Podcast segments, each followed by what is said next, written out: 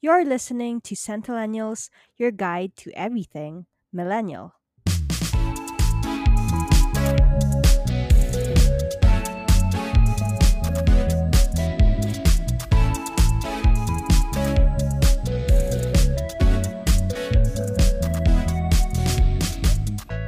Welcome back to another episode of Sentillennials. Hi, Hello, Kara. Jello, and hello to our Centennial listeners. Are you in the last leg of the race? What race? the love race. or in the amazing yeah. race? Yeah, um very last ano na tayo episode of Landi Responsibly, guys. Oh. Yeah, so we're really in the last leg. Kasi for uh, those na hindi pa alam what Landi Responsibly was, it's actually our love series in time for Valentine's na in-extend namin ni Jello until March kasi ito talaga yung mga episodes that a lot of our listeners like. Kaya talagang in-extend namin for you guys. But in all good things, syempre, it also comes to an end. Kaya ito na yung last nating episode for Landi Responsibly for the time being. Oh. So, 'di ba? Yan. But again, we are not gonna finish na sad. We're going to finish it with a bang and we're going to be talking about the topic that again a lot of you guys can relate to. But before we get into that, let's first get into our tidbits.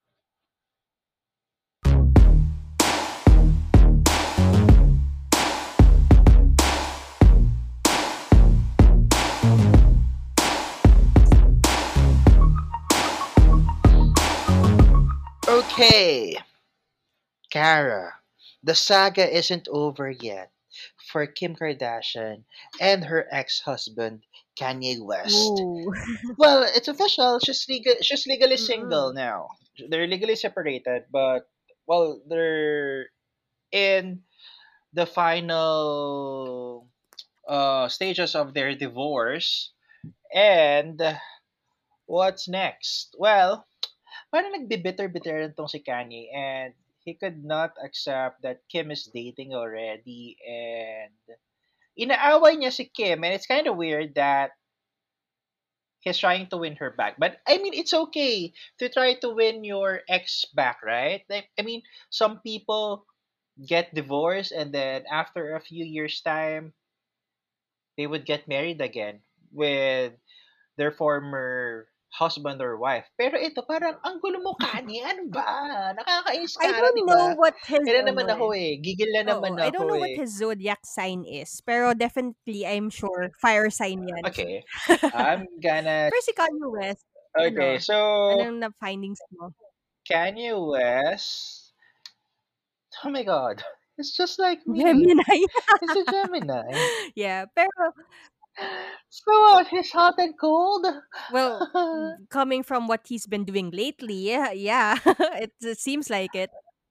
and Kim Kardashian is a Libra. Ah, So they're a match. They're both air signs, but sh- she's a cusp.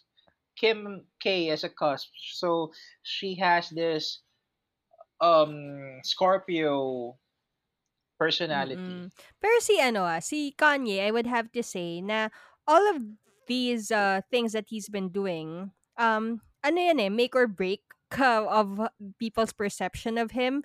It's uh, for other people, parang they think that Kanye is doing this for just the publicity, 'di ba? Kasi nga they were the it couple, 'di ba? Others naman are saying na he's just really a hopeless romantic na hindi niya rin kasi alam how he's gonna like channel his love for Kim um coming from all of that toxicity that happened na pinag-usapan ng lahat. So, ano yun eh, parang people are like fifty-fifty if they're pro Kanye or not. Pero ako, ang take ko dyan kasi, it's like, it's like what they say na pag may gusto yung, 'di ba, as little kids, may gusto sa'yo yung guy, parang they don't really tell you na may gusto siya sa'yo. 'Di ba? Like as toddlers, parang papakita niya sa'yo by really bullying you, na lagi ka nilang pinipikon, 'di ba gano'n?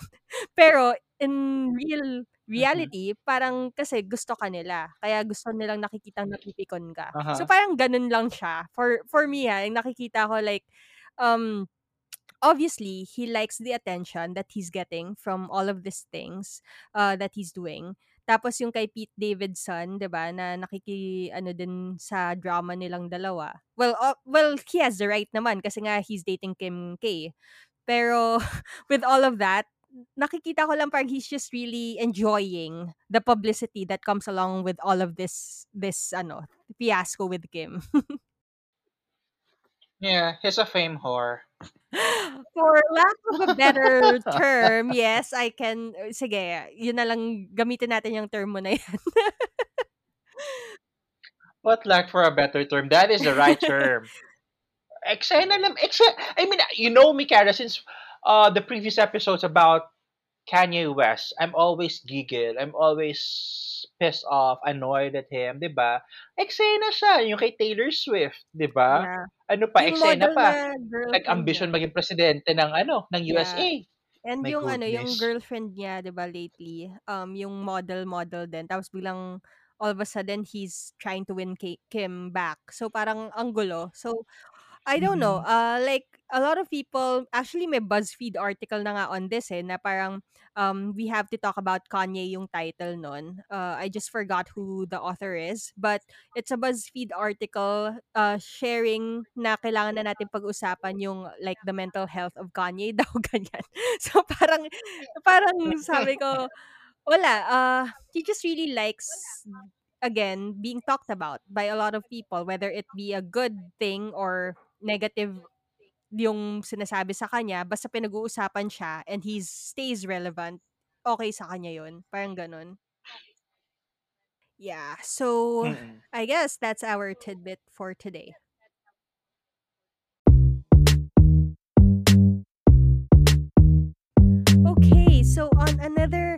Lendy Responsibly episode for today, we are going to talk about naman yung mga nice guys. So, when we define nice guys, ito yung mga laging nandyan pag kailangan mo. Uh, pag kunyari, when when nak- may nakalimutan ka na assignment, you can always rely on them to be the one to help you out, right? No matter what. Like walang tanong-tanong and they would um go out of their way to to see that you're taken care of. 'Di ba? Ako meron ako mga friends na ganyan in college na kunyari parang kasi we were girls tapos they were guys sasabihin talaga nila, "Oh, um, when you get home ha," kahit hinatid ka na sa sakay ng jeep, alam mo yon sasabihin sa'yo, "Oh, when you get home ha, text us just to make sure that nakauwi ka talaga ng safe." Alam mo yun, yung mga gano'n. May Yes. gano'n. Or kung magta-taxi naman, 'di ba? May Plate i-memorize niyo yung number, ano, plate yes. number Yan, ng taxi. exactly. So, I refer to them as nice guys. And I'm sure in every barkada, meron talagang mga ganon. Like one or two people in your set of barkada. But we're not gonna talk about how they are in the barkada. We're going to talk about how they are when it comes to love and dating and relationships. So today, we again have um invited someone who I'm sure can share a lot of his perspective when it comes to these um things of on being nice. So she uh, she is not uh, someone who is new to the show anymore. He's my best friend um Kessel. Yes. Yan and we've been um friends with each other since 2014. So ang tagal na. Tapos um siya rin yung tipo ng friend na pag niyaya mo kahit saan, he would just say yes kung po pwede siya ganyan.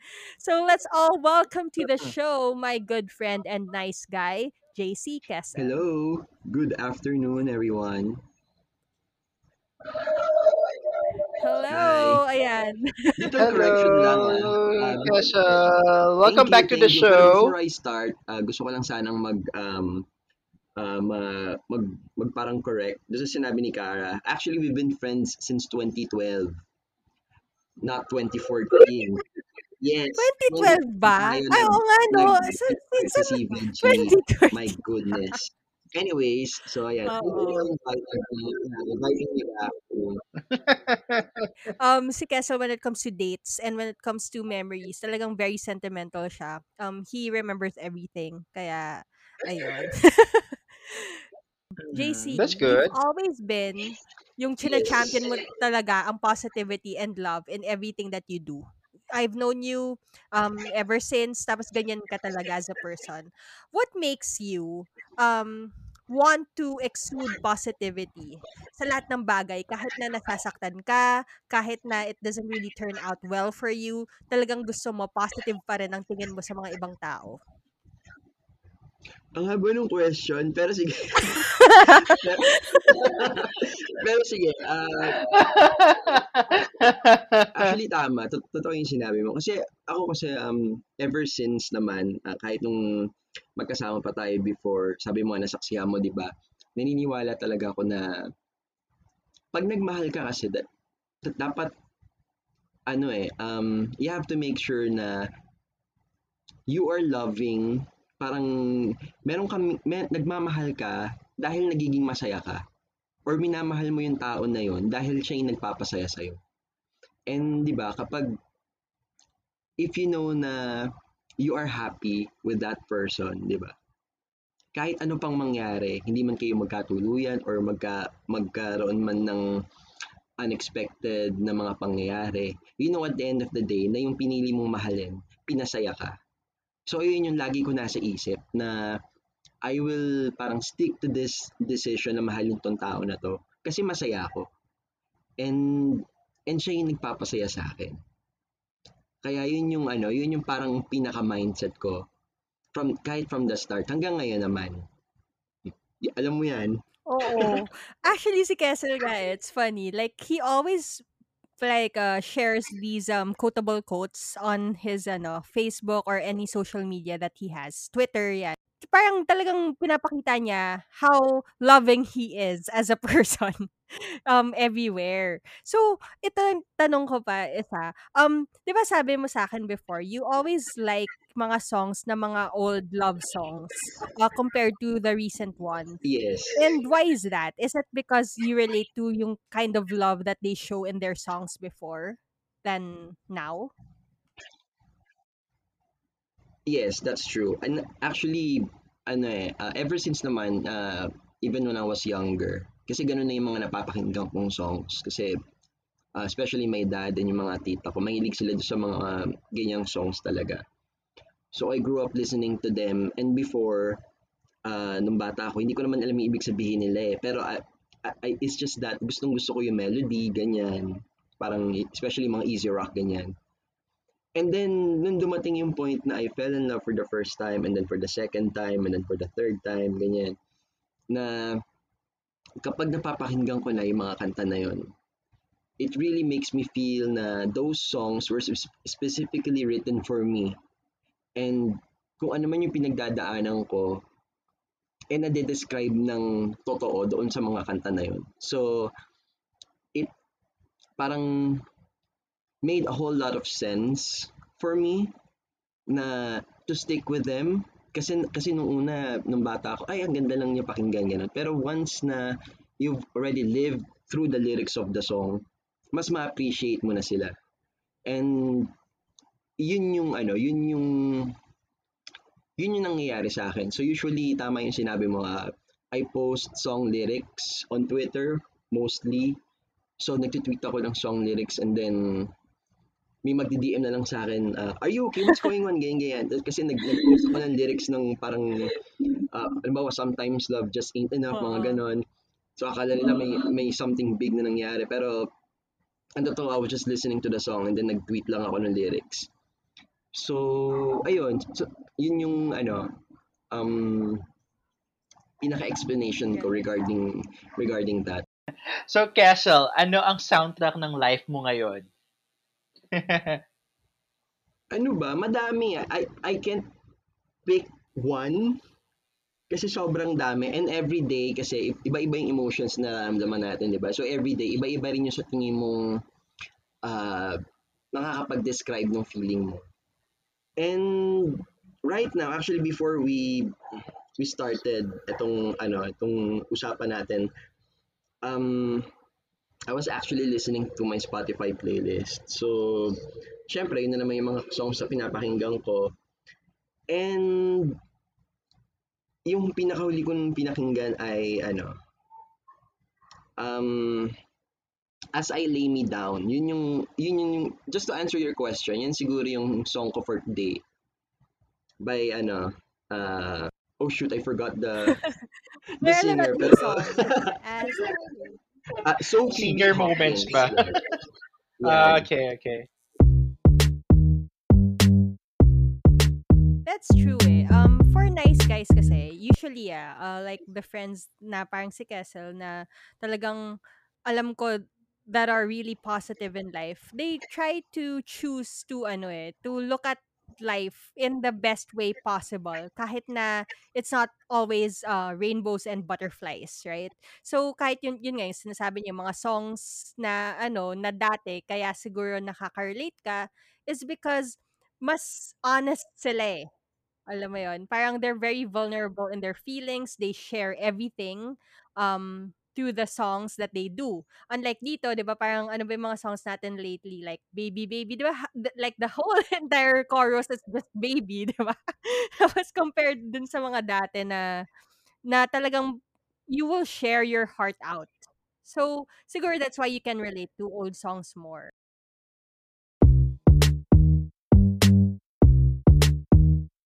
Sa dami ng mga pinagdaanan mo, kahit nasaktan ka nila, kahit that they betrayed you, why is it that you still look at them from the way that you remember them na ano, na maganda? Like alam mo 'yun, yung walang bahid ng kasamaan, so to speak. Alam mo, ang tricky nung question. Pero tama ka. Kasi, um, hindi ko sila parang inaalala based dun sa mga hindi magandang nangyari. Ang, ang inaalala ko lagi is yung mga magagandang pinagsamahan namin. And the reason for that is, gusto ko kasi na kung ano man yung naaalala ko sa kanya, yun yung mga mga moments na naging masaya kami. Kasi parang ang stressful if if you're just gonna focus on the things that didn't work out. Na parang halimbawa, um, kung lagi kong iisipin na, ay, iniwan ako nung ganito nung ganitong tao na to, ganyan, or or nasaktan ako because of this person, ganyan, ah, hindi niya ako pinaglaban, ganun. At the end of the day, you will just, you know, feel bad, ma-stress ka lang, and uh, mas madedepress ka. And I've been depressed for, you know, a long time. Kaya, kaya instead of me focusing on the negatives, ang, ang iniisip ko na lang yung mga yung mga masasayang mga pinagsamahan namin. And to tell you honestly, yan din yung isa sa mga kinakatakot ko. Na baka dumating yung araw na halimbawa ma-aksidente ako and then and then magkaroon ako ng amnesia like like yung sa mga sa mga series or sa mga movies ganyan magka-amnesia ako and then all of a sudden hindi ko matandaan yung nakaraan what will I do na yung masasayang experiences na lang with the person I love yun na lang yung pinangahawakan ko. Mawawala pa mawawala pa sa akin. So yun yung iniisip ko. Sabi ko ah yun yung kailangan kong hindi mawala. So I have to make sure na yung mga masasayang moments na yan will always be cherished and will always be parang archived in my mind. So, I'm not sure if I'm making sense uh, dun sa part na yun. Pero, yeah, yun, yun talaga yung ano, yun talaga yung yung pinaka iniisip ko. Na I can't dwell on the bad stuff anymore kasi mas malulungkot lang ako. And mas mafe-feel ko na, na mag-isa ako. Ganyan. So I'm dwelling and leaning on the good stuff na lang. At least mas marami man yung mga moments na nasaktan ako at least may special moment doon na naging masaya ako and yun yung pangahawa ko ayun Oh, you're so you're so positive. Wala wala akong nafe-feel na negativity sa Grabe ka. Iba yung iba yung Minsan nga ako pa yung mo. nagagalit para sa kanya kasi ayaw niya magalit. yeah. Pero minsan talaga dumarating sa point na naiinis ako, especially kapag ano, kapag um, wala, may mga bagay lang ako kinakainisan, pero not not necessary sa sa love. Hindi ko nga alam eh, means, means pagdating sa mga pagdating sa love, humahaba yung pasensya ko. Maybe, maybe it's because ganun talaga na parang ganun ka talaga once you're in love na dapat habaan mo yung pasensya mo kasi hindi lahat will parang go your way, ganyan. But Yes, and so, sabi nga, di ba, love is Um, he patient, love is kind. chooses to love uh, every day. Like, alam mo yun, yung parang kahit na nasaktan siya, he will not dwell on the bad things na parang kasi nasaktan siya dito, ay nako, man hater na ako. Or oh, ay nako, girl hater na ako. Hindi siya ganon. He's just really, or parang ayoko na ng mga uh, mga ano nasa engineering or ganyan, 'di ba? Parang hindi siya ganon. He's just really he's just really um parang open pa rin siya. He's an open book kahit na nasaktan siya sa gantong klaseng tao before, hindi niya generalize yung mga tao. And that's what I like about um JC nga.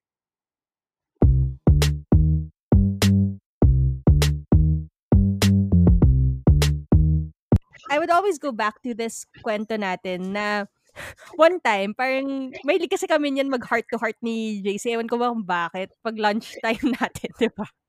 Pag hindi tayo inaantok, ganyan, mag-uusap Ano lang bang, kami niyan. ano, zodiac sign ni, J, ni Kessel? Water sign siya Ano? siguro. May, May 5. Ano ba yun? Taurus.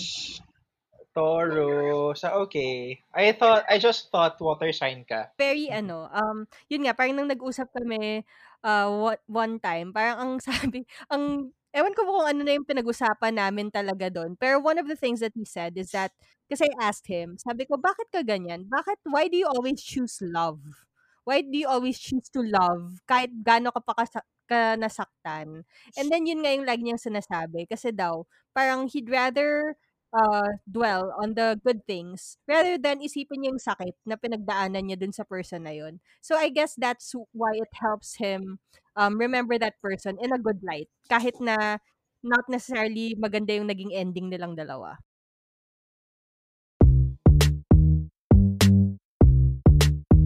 So, ikaw ba, JC, as a person, like, your dating personality, like, um, parang kinikilatis mo ba siya ng sobra or they can just easily go to you the way they are? Like, wala kang parang deal breaker agad. Di ba may mga ganon? Yung parang pawais ang tawag nga nila. Yung parang kinikilatis muna kasi of trust issues. How are you um, generally? Ganyan ako before. As in, when I was younger, parang meron akong parang specific na kumbaga parang may ideal type ganon na it has to be this specific look or it has to be this specific parang uh, type of person ganyan. Pero alam mo yun as you as you mature and as you grow old parang unti-unting nawawala yung ganon. Parang parang ini ang ngayon ang, ang parang nasa isip ko na lang kung sino lang yung unang dumating that will parang understand me parang or who will uh, accept me sabihin natin cliche pero, pero ganun talaga siya. For who I am and for for what I'm not. Siguro yon kasi if you can remember Kara especially when nung magkasama pa tayo dati parang before meron akong criteria na parang gusto ko ah attracted ako sa parang uh, Chinito, mga, Chi- uh, mga Chinese looking, ganyan, mga ganun. Tapos parang Pero kayo ni Jen. uh, Japanese, ganun, or anyone, anyone who's in Yes. ganun. Meron tayong sariling standards or preferences, di Ganon. ba? Or kung hindi naman ganun, yung ano, um, yung medyo parang mga Latino looking, ganyan. Pero, as parang, ayun nga yung sabi ko, habang habang nagmamature kasi tayo, parang hindi lang hindi lang sa parang nag-iiba yung preference. Kasi for me parang nandun pa rin yung pagkahilig ko sa mga singkit, pero nadagdagan na ng iba. Kumbaga I'm open to more possibilities as alam mo 'yon. Parang it, it, it's not the physical parang thing anymore for me. Kumbaga parang uh, uy, as long as uh, he's cool, he's okay, or ano, wala, wala nang problema sa akin. Pero before, alam mo yan, parang Oo. iniisip ko dati, ah, gusto ko, ano, ganyan, ganyan, gusto ko, ganun, ganun, gusto ko, ganyan, yan. ganyan, ganyan. Parang, Oo.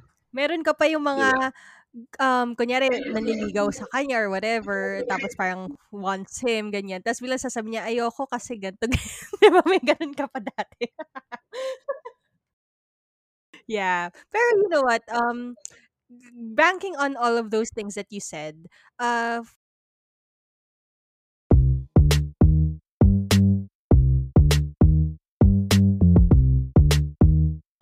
let's answer the question.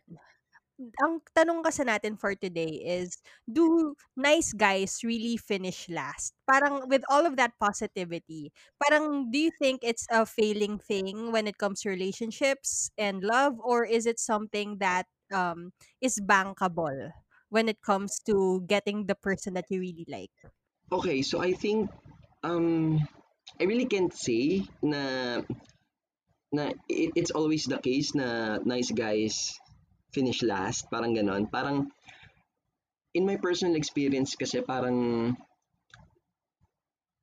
ano eh, kumbaga parang I've been nice to everyone, ganon. So, lahat ng mga nakilala ko have been very nice, have been kind, ganyan, and ano ba, generous. pero, um, pero I, I always end up with, with, I don't know, no one. Parang, I don't know.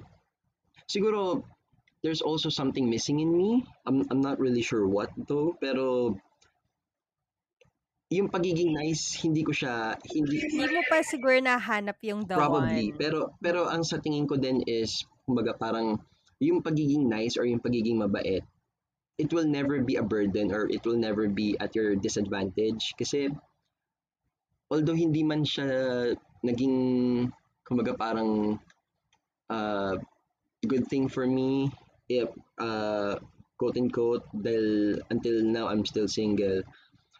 Pero hindi yun parang hadlang para maging maging masaya ka or, or something. Kasi it's kasi yung pagiging nice it's your personality eh di ba? You, you don't have to be nice just parang dun na para dun lang sa partner mo or dun sa future boyfriend girlfriend mo. You have to be nice to everyone So kung from the start pa lang hindi ka na mabait, hindi ka na ma, hindi ka na hindi ka mag, madaling pakisamahan, 'di ba? Mas mahihirapan kang makakita ng makakasundo mo. So I still believe na uh, I still believe na at the end of the day uh, darating at darating sa iyo yung yung makaka-appreciate dun sa pagiging nice mo. So don't ever parang uh, tell yourself na ay dahil naging mabait ako, ako yung laging kulela. Hindi. Kasi yung pagiging mabait mo, yung pagiging, yung pagiging Tama. mabuti mo sa tao, that's that's a trait na hindi lahat meron. So you have to be proud of that. Okay.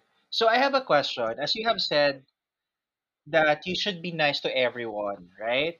Meron na bang na misinterpret ng tao, like a guy or a girl, na parang akala niya you're, you're giving signals na interesado ka sa kanya, pero you're just being nice. Nagkaroon na ba ng situation? Kasi ako ah, personally, it happened to me na, okay, this guy is nice. And then, I found out when I asked him na, do you like me? And then, no. Yun pala, he was just being nice. So, did that happen to you? in a girl or a guy. So, kasi syempre 'di ba may ibang guys din, 'di ba? Na parang kahit you're straight and nagpapakita ka ng magandang pag-uugali, 'di ba? Mag parang what are these signals that he's showing to me? anyway, so yes, nangyari na yun before. Uh, hindi lang once, hindi lang twice. Uh, na there were people na parang bigla akong parang kukumprontahin na na ano na hindi na sila single ganyan ganyan and they're not looking for a relationship. So so so ako nagulat ako parang sabi ko what do you mean? Parang ganon. Yung pala kasi they thought na na na Paasa, in short. they thought na parang I was making a move on on them kasi nga I was I was being nice, I'm I'm sharing, you know, my food ganun. So ang ang dating ata sa kanila is parang hindi siya parang I don't know, ah, parang siguro ang dating sa kanila yung mga ganun eh galawang ano, galawang parang flirting ganyan. Pero pero sa akin uh, ganun na talaga ako. I'm just I, I smile to everyone. I say good morning. I say good afternoon to everyone. Ganyan. Tapos, ayun nga, it, it, uh, may, mahilig akong uh, makipagchika sa lahat, ganyan. Kumaga sa akin, walang ano, walang kaso, ganun. So, lahat binabati ko. So, siguro, yung pagiging friendly ko na yon eh, yun nga, minsan meron siyang kaakibat na misunderstanding nga. Just like what you said. And uh, ilang beses na siyang nangyari actually. And uh, buti naman hindi naman umaantong sa parang uh, worst uh, case scenario ganun. Pero so yun nga. Yeah, ayun. So before we continue this discussion about uh, nice guys, let's first get into our Senti throwback.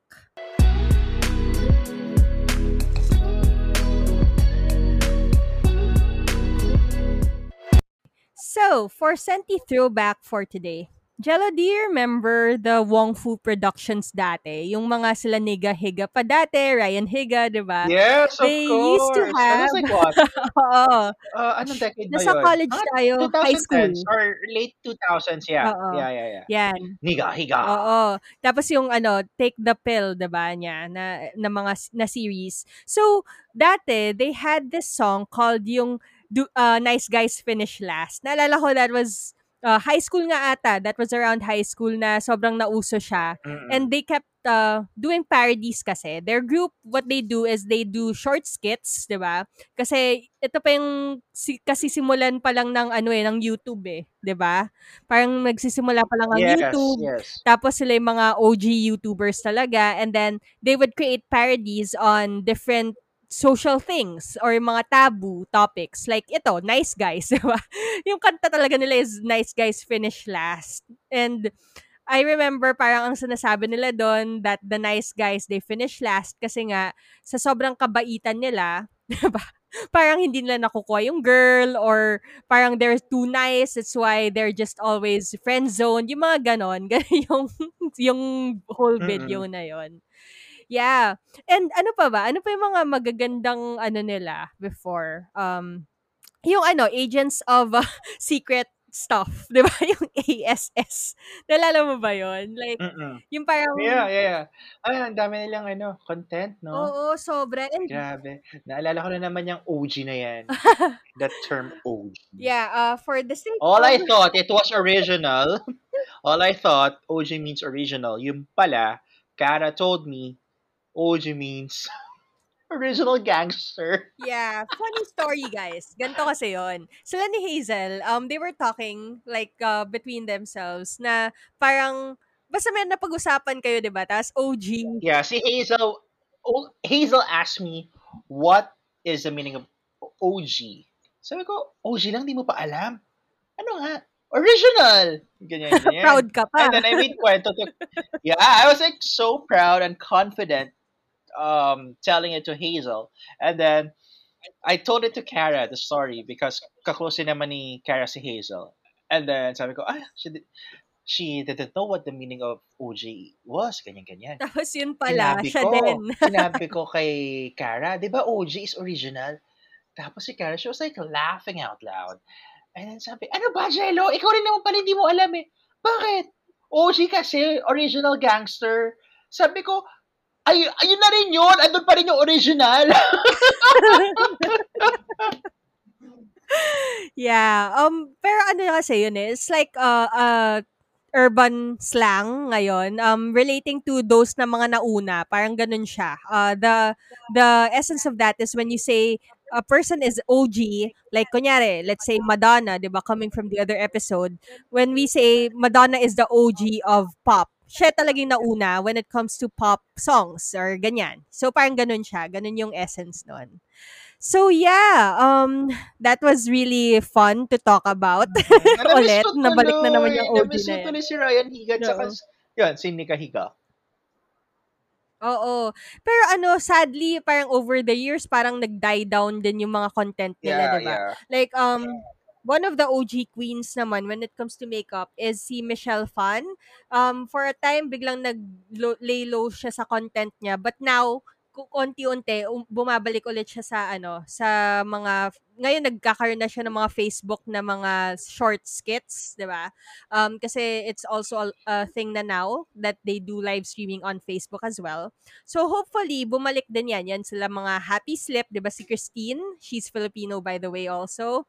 And yan, um, hopefully bumalik yung mga dating-dati talaga. Yun. Yeah, so that's our Senti throwback for this evening.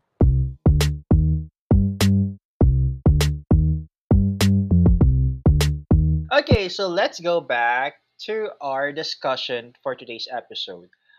Ako naman, ang take ko dito, there are some guys who would finish last and there are some guys who would finish first.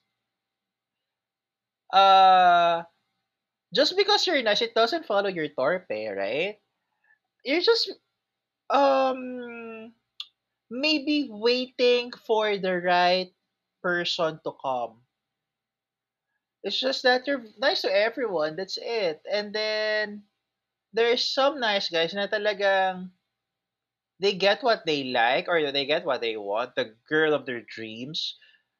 Kasi nagpo-pursige sila and talagang they show it to the girl to the person kung kung kung kanino sila interesado na "Ah, I am worth it. I am worth your attention that pag ako pinili mo um I'm not gonna make any promises to you but I will treat you the way you want to be treated. That's something like that.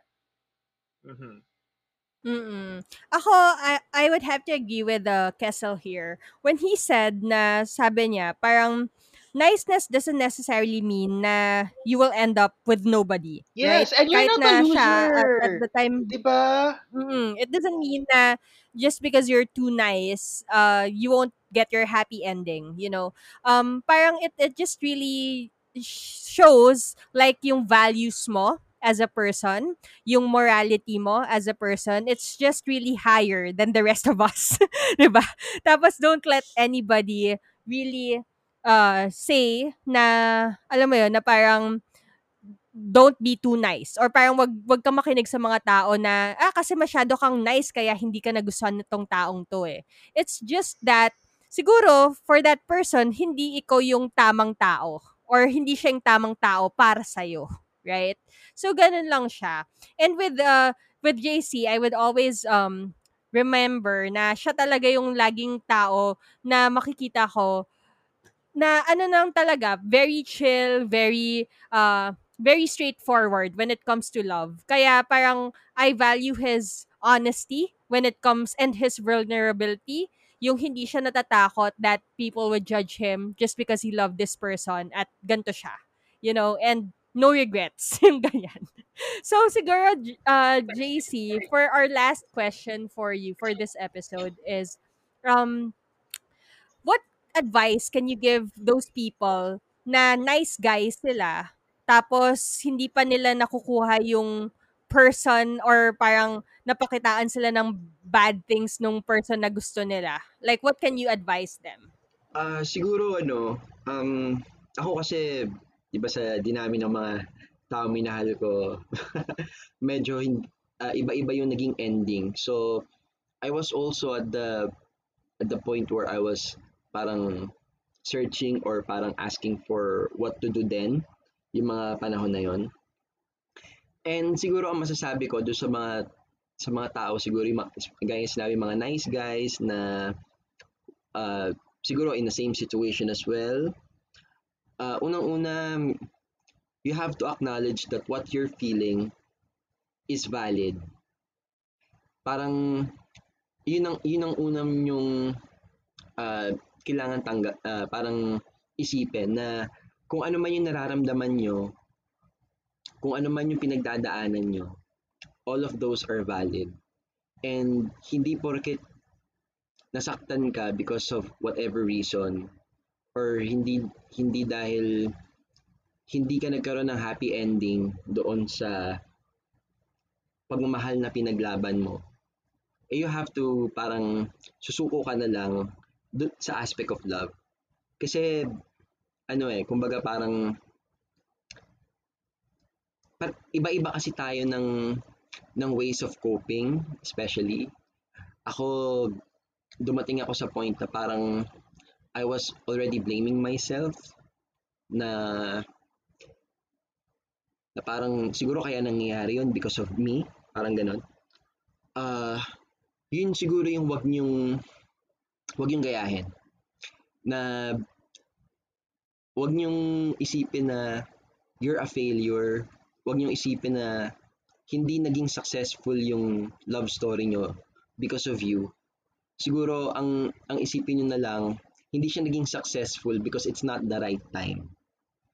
Na if you parang pray for it, if you parang wait for it for the right moment, I'm sure uh, maaalis din yung mga doubts mo sa sarili mo.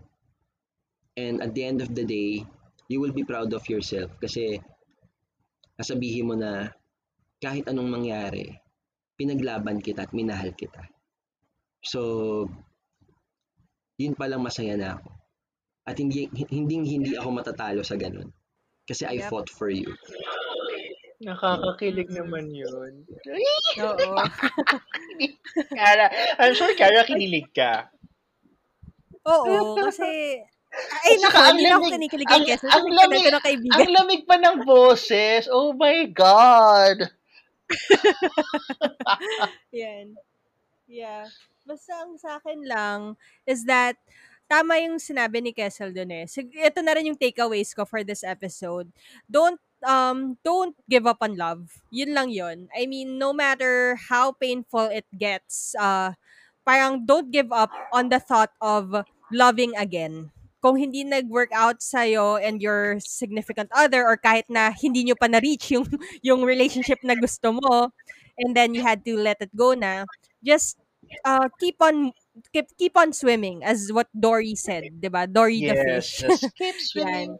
So mm So ganun lang. Parang just, you know, uh, try and try again until you right the you find the right love, the right kind of love, whether it be with someone or just with yourself, Yes.